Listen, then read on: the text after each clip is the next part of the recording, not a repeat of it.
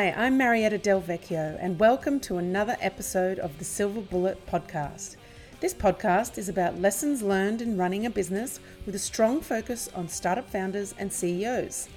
We'll uncover what gaps these disruptors have identified in the market, what they're doing differently to their competitors, and of course, to find out their silver bullet for business success. On today's International Women's Day episode of the Silver Bullet podcast, I'm chatting with Renee Garner, CEO of low cost telco Amaysim.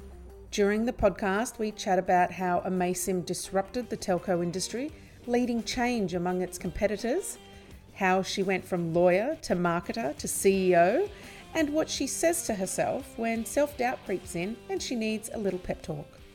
Renee, thank you for joining me on the podcast. Thank you very much.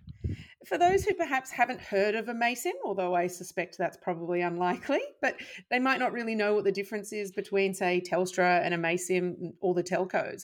Can you shed some light on your company's point of difference? Yes, love to. Look, Amaysim is famous for big love. We are the telco that's the simplest, most customer loving, challenger to the big telcos. And we bring fantastic value with a whole lot of customer love. Um, and simplicity is really at the, the key to all of that. And we, we started out in 2010. Uh, and the business then was really founded to give it to the big guys around uh, the complexity and the expensiveness and the confusion that they were bringing to the Australian market around pricing and caps and extra fees and charges. Um, and this business came out as a f- sort of challenge to the status quo to say, hey, we're going to make things simple. What you see is what you get on the wrapper. And we're going to make it really easy for customers to understand that they're getting great value with no, no hidden catches. And that's really the philosophy of the business. We're very centered in customer empathy, um, simplicity, reliability, and agility. Have you found that the Australian market has really embraced that and that growth has just continued? Absolutely. I think, you know, we were really at the forefront of that movement um, for all of those years. And um, I think, you know, I'd like to say that Amaysim actually led the rest of the category on simplicity. And you can see now that a lot of the bigger telcos have actually done their own simplification and simplified their products and pricing, like removed contracts, for example, so there's no no strings attached. So, look, I think um, we believe we led the industry. I think simplicity is becoming table stakes now. And so we've got to continue to, uh, you know, it's something we talk about all the time. What's the next constraint? What's the next thing that's holding customers back? And how do we liberate them from that? You're currently the CEO of Amaysim, as we've mentioned, the first female CEO for the telco. But your background hasn't always been like it hasn't necessarily been linear, has it? Tell us about your unconventional journey from lawyer to chief marketing officer to CEO. Yeah, I mean, really, honestly, if I if I think back to my first real job as a young graduate corporate lawyer, having far too much fun, having moved from um, Perth to Melbourne into the big city, and uh, did a lot of hard work and long hours, a lot of partying as well in those early days. But if I was thinking back then, you know, um, would I be leading this extraordinary business with this extraordinary team, with such excitement around giving the big love to the world? I would never have predicted it ever. So I really like to think about that a lot.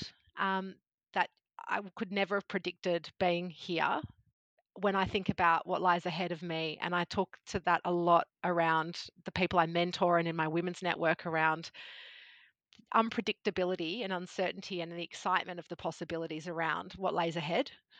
Because um, it's so nice not to have your future laid out because of, because of the expectations that either you had on yourself or your parents had on you or friends and family or even expectations that society had put on me, you know, growing up that I was going to go to law school and be some kind of a hot corporate lawyer and end up a partner of a law firm, you know, I'm so happy that I followed my own path. So, um, I mean, I started out as a corporate lawyer, yes, and I had a fantastic time. It was a great foundation for me in my career in terms of critical thinking and lots of red pen in the early days comes on all your kind of work, and you think, oh God, it's so hard. But um, you know, it's such good grounding in a way. That's sort of a, a background. But then I moved into um, the energy industry following the wave of curiosity that I have around climate change. And I actually wrote um, a textbook on climate change in those early years that's still studied actually.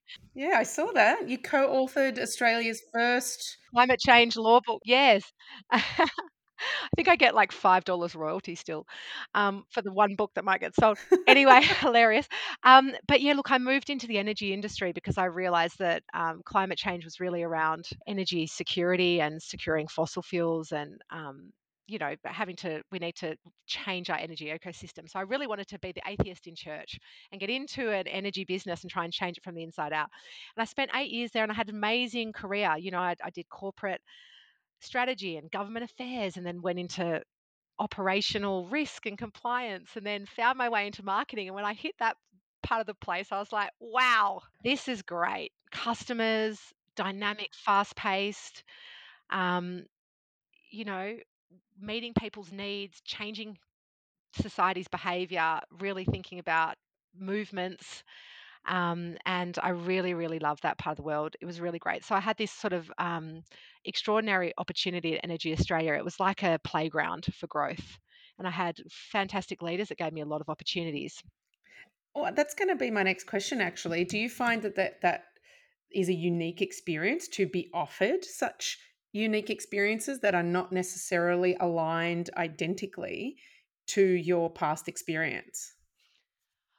Yeah, it's interesting because I talked about this last week with my female network, uh, my leaders, uh, my female leaders in our ladies network. I think what's interesting is my reflection on how that's gone down is really around either I've asked, I've seen white space and asked to play in the white space and agitated to move into roles, or when things have come my way, I've typically said yes with the unknowing ahead of me. And there's a real confidence that's required to do that. Um, and I think finding that confidence within to step into the unknown is probably the hardest thing because once you get in there and you start asking questions, you can typically seek to understand what's happening and understand what you need to do um, and how you need to lead and shape to get the outcomes. But it's actually that moment before you say yes to stepping into a new role, which is often the bit where the wobbles come in. Yeah. And the, and self doubt. where did you get that curiosity and that that confidence? Because we know that women typically lack that confidence to lean into those spaces, and uh, you know everybody talks about imposter syndrome, and but but for you to have that vision and just think I'll jump and learn to fly on the way down is quite extraordinary. Can you attribute that to anything in particular? Um, I think I had um, a very encouraging and supportive upbringing um, with very, very um, supportive family unit. I had parents that said to me, you know, when you were born, Renee, you got you were given an all access path to life. You don't need a gym membership to get get after anything. So everything's there to be sort of have a go, have a go. So it was always the kind of mentality. But I think that's sort of the background context. But I do think that in those moments where you get the wobbles, I often have to talk myself down a bit from a ledge. You know, like it's about that, oh, all the self doubt comes in. I can't do this. I'm going to be found out. Maybe I don't have what it takes. And then you have to go, well, well, hang on, what have I done that actually gives me confidence that I am capable of this? And I've done complex stuff like this before. What what tells me that I this would be any different to that? And I was okay then. So why would I be why wouldn't I be okay now? So there's a little bit of um, self talk that I have to sort of build work myself back down that ladder, mm. back to being very grounded and saying, Am I confident enough that I can ask questions to figure out what's happening here and what I need to do? Am I am I going to be okay to kind of problem solve? Yeah, I can problem solve. I've done that over here, here, here.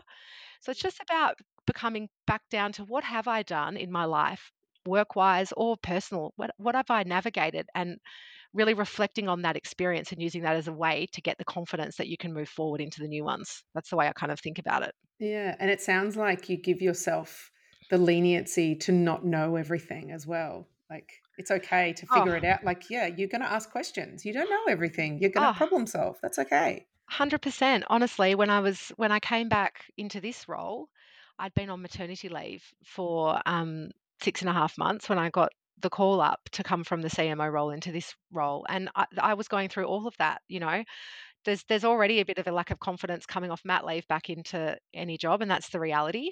That you know you've been out, you don't know what's happened, you haven't been there, um, and then coming into this role, I had that. You know, you don't know what you don't know, but you've just got to think I've got good people around me. I'm I'm okay to ask questions. Questions is not an act of stupidity. Questions, good good questions are actually uh, being smart and um, be confident that I could know the questions to ask and rely on the fantastic people that are around me. And being vulnerable and letting people know, look, I don't have those questions. I'm going to really need to work with you on this. And I'd really like you to help me get better and learn. So I had a lot of those really open conversations coming back into this role. And I've just got such a supportive group of people here. Um, and that's also um, such a positive about working in a place like Amaysim. You talked earlier about the critical thinking that you adopted when you were a lawyer and how that's um, that was a really great training ground for you. Is there anything else that you would point out that you have carried with you from your previous uh, years in your career that sticks with you now that you live by every day? Mm, it's probably not the technical stuff, but it's it's really what has really shaped me is the people, the leaders that I've been exposed to. I worked for an amazing leader, Kim Clark, who was the Chief Customer Officer at Energy Australia. She's now still my mentor and close friend, but she used to say to me, Renee, we're going to run to the red and be proud of the green. And that, you know, I take that that sort of tagline, I carry that around everywhere with me. What she does also, it mean? It means essentially when when performance in the business is red, like you're going negative sales or yes. things are, you've got to run to that. You've got to run and find out, get curious about it, understand it, turn it around. And then when things are green, things are going well, or metrics are looking good, make sure you pause to give everybody a pat on the back and celebrate. And I just really love that because it means that you don't get scared when things aren't working out. You actually seek to understand. When we're not winning, we're learning. It's kind of like that kind of philosophy. Um, and I really take that curiosity in that when we're not winning, we're learning into everything that I do. And I learnt that from her. Um, Peter O'Connell, who founded Amaysim, was the most extraordinary leader I've ever been exposed to. He led with his heart on his sleeve in a really positive way, people first. So his philosophy, which I now just have embodied heart, mind, and spirit, is around high care and high accountability. And that care for people, first and foremost, making sure that, you know, this, I suppose it comes to this understanding as a leader, we are ultimately responsible for the well being of every single person that we lead. There's a duty of care there, but it's more than that. Like, we should want them to be thriving, doing their best work, feeling like they are growing and striving. And if we can do that, the business outcomes will flow.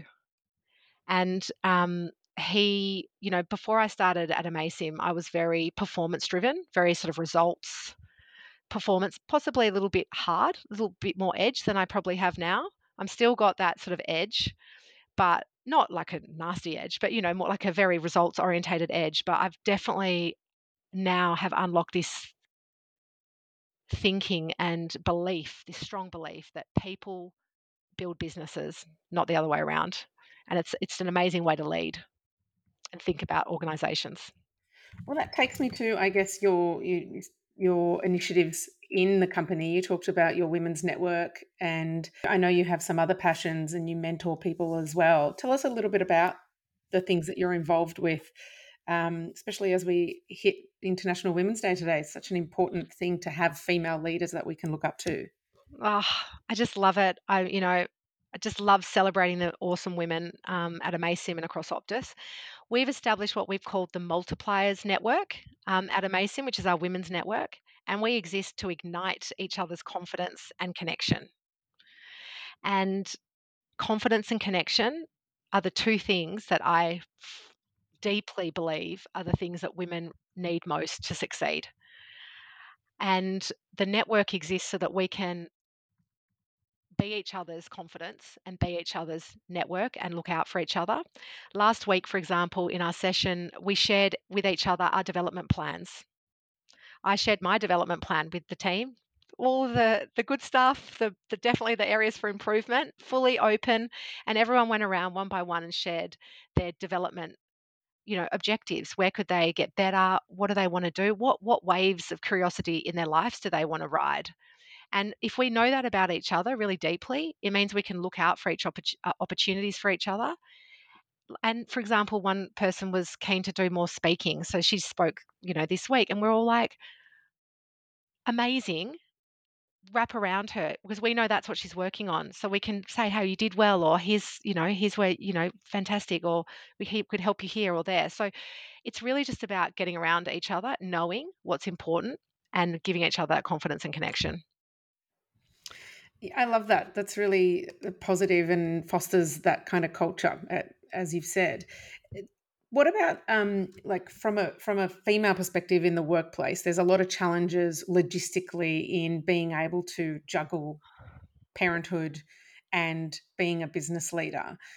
What's your perspective on, I guess, how we're doing as a society in progressing parental leave and um, flexible working arrangements? Mm. Look, I think from an Amaysim perspective, we've always been, since founded, very focused on flexibility um, and ensuring coming this people first, ensuring that people um, have the flexibility they need to do the things that they want to do to get their best versions of themselves. So you know, we're doing quite well on parental leave. You know, we've got 14 weeks paid leave plus superannuation throughout. That's amazing. We've got flexible Yeah. working arrangements. You know, we've got this amazing multipliers network, and there's a lot of mentoring opportunities within the business. Look, so we've got we've got there, but there's just always so much more to do. And I say all this good stuff, there's just so much more to do. And I've certainly, having just come back off maternity leave, experienced what it is like. Um, and it is not easy. It's not easy coming back to work part time or full time, and I, I came back full time um, with a husband or partner that's also got very big demands um, and with a very small baby. There's just so much more to actually Yeah. get on top of. And I'm not going to sit here and say it's easy, but I think it requires really good planning um, and it requires a very open and supportive workforce. And the two sort of things I did when I came back, my two tricks coming back in were I'm going to make sure everybody knows when I need to leave. And I'm not going to skulk out the door and say, oh, I've got to, I'm going to be like, this is where I'm here. This is when I have to leave. And here's my week. And I want everybody who interacts with me to know that. So it's very transparent and open. And the other thing which my girlfriend told me, which I love, and I say now to all the women, I, I promise myself I'm never going to apologize when I have to leave. So I'm never going to say, sorry guys, I've just got to, I'm sorry, I've just got to go pick up the baby. You know, sorry, I'm just leaving. You know, that's women often say they're sorry. Well, why are we sorry? I've come in, I've done my time. I'm, you know, I'm, I'm working hard. I'm not going to say I'm sorry. I'm just going to own it. I'm going to own my world. And I just now say when I hear it anywhere, don't say sorry. Just go. It's great. You've got you've got your timelines. You're doing you're, you're succeeding. Don't say sorry.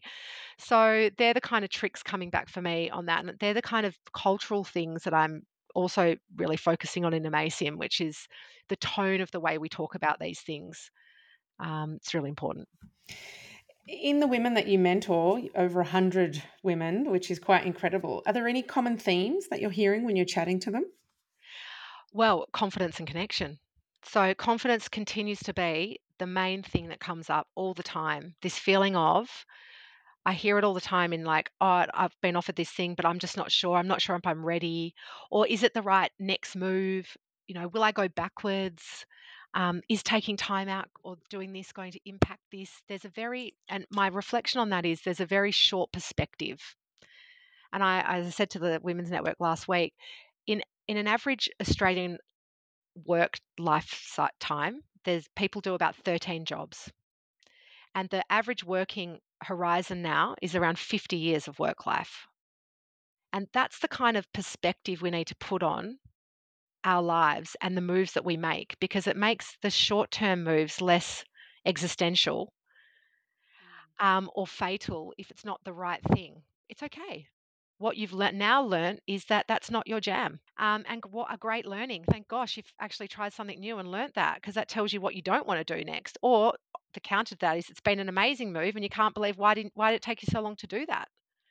Yeah. So I think taking a long term perspective on decision making um, also gives you confidence. So there's different, so that confidence and connection comes up all the time. Yeah, I love that. What's the future look like uh, for Amaysim? What's on the agenda the next few months in terms of product? I hear you have exciting tech advancements and using AI and things like that. Well, if I said it in one word, it would be growth. Actually, I'll say it in two words radical growth. Growth, growth, growth, growth, growth. So, look, we've got the sexiest mobile product in Australia. It's great value. It comes with amazing love. We look after our customers like no one else. So, for us, it's about getting it in the more hands of Australians. Like the vision is that every Australian goes on a first date with a Amaysim and finds their soulmate. That's pretty much it. It's cute. We just have to find ways to get people to go on hot dates with us, quite frankly. We've just launched um, with Apple. That's a pretty sexy reason to come to Amaysim um, because, you know, who doesn't want an Apple in their hand? Um, and we've launched a device business, um, which is great because we didn't have that before. Uh, lots of cool um, new product features coming, like roaming's launching shortly, a really hot roaming offering for those that are going now traveling post COVID. So we've just got so much ahead of us. But um, I think the sure thing is with Amaysim, you're going to get all the value and all the love um, that you just won't get anywhere else. So we just have to make sure that everyone's aware of that. And finally, what's your silver bullet for business success? This can be doesn't have to be a practice, can be absolutely anything. Your personal silver bullet for business success. this is a really daggy silver bullet. And oh, I'm just going to say it. I'm a crazy meal prepper. Like it helps me with my whole week. Like yes, like yesterday, I wake up and I I have like a zero cook policy on Monday, Tuesday, Wednesday, pretty much, which means my Sunday is just like this extra hardcore meal prep situation for a couple of hours, but it just gets me so set up for success, especially with a small baby at home, Yeah. um, who's now yeah, 19 months old. Um, and it just means I can hit Monday, Tuesday, Wednesday, which are my big, you know, big setup days for the week without worrying about the, the little stuff. And it's that kind of planning that's really required for me at the moment in my life. And, you know, you can find me on TikTok on the hashtag meal prep. I love it. like scrolling, like doom scrolling TikTok on meal prep ideas. But I'm telling you, it is a it's a it's a smorgasbord of great ideas. TikTok for meal prep. Um, so I know that's a really daggy one, but it really does help me be successful at the moment. No structure and routine yeah. are lifesavers. I'm on board. I love a meal prep. I'm Oh, going to go. I didn't know hashtag meal prep was um, full of oh, golden inspo oh. on TikTok. So I am going to hit it up. Thank you so much for bringing it to my attention. And thank you so much for joining us on the podcast, Renee Garner. oh, thank you so much for having me. It's been great.